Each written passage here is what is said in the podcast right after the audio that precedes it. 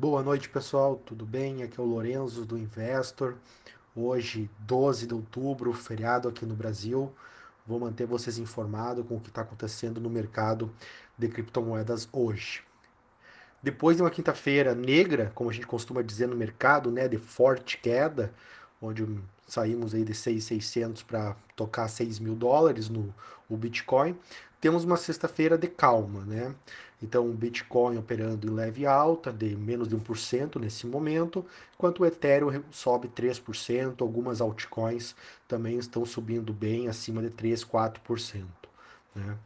Então, mercado mais calmo, isso também reflete Hoje não é feriado nos mercados tradicionais fora do Brasil, mas hoje tivemos também no mercado de ações global um movimento tranquilo, um movimento de alta nas bolsas, a empresas de tecnologia subiram muito, então esse ânimo de certa forma aí refletiu também um, no mercado de criptoativos.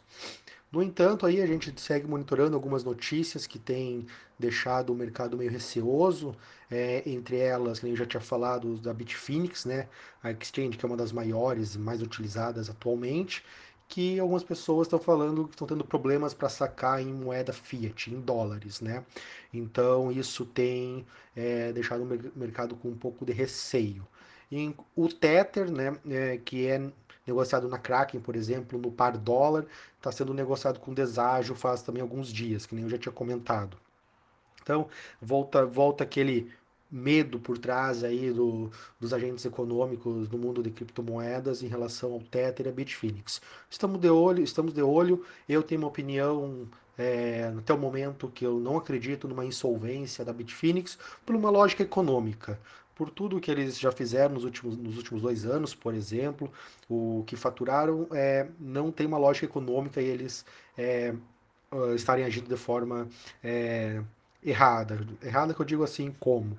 É, eles, é, eles realmente podem ser, né, ser maliciosos, mas pela lógica econômica, eles não não vejo como eles estarem insolventes. Dado o volume negociado na exchange nos últimos dois anos, o que gerou muita receita para eles, e assim como o Tether, né? O Tether emitido, se ele está depositado é, num banco e está lastreado, posicionado em títulos americanos, esse lastro aí está tendo uma remuneração em torno de 3, 4% ao ano.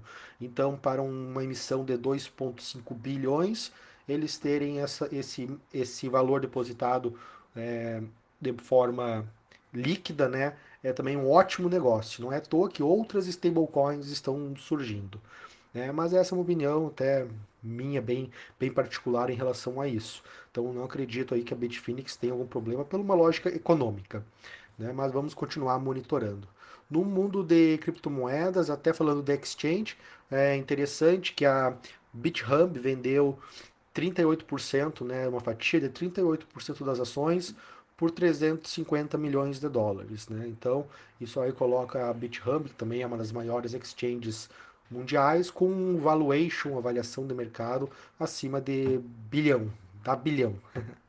então, era isso. É, em relação a outros fatos que eu estava monitorando hoje no mercado, é, Interessante a opinião de um membro do CFTC, né, que é um órgão que regulamenta mercados futuros nos Estados Unidos.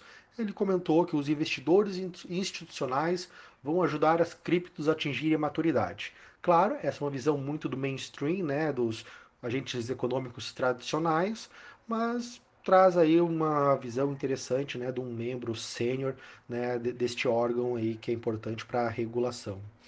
A corretora Gemini dos irmãos Winklevoss também anunciou que vai negociar Litecoin na sua exchange de acordo com as licenças do estado de Nova York. Né?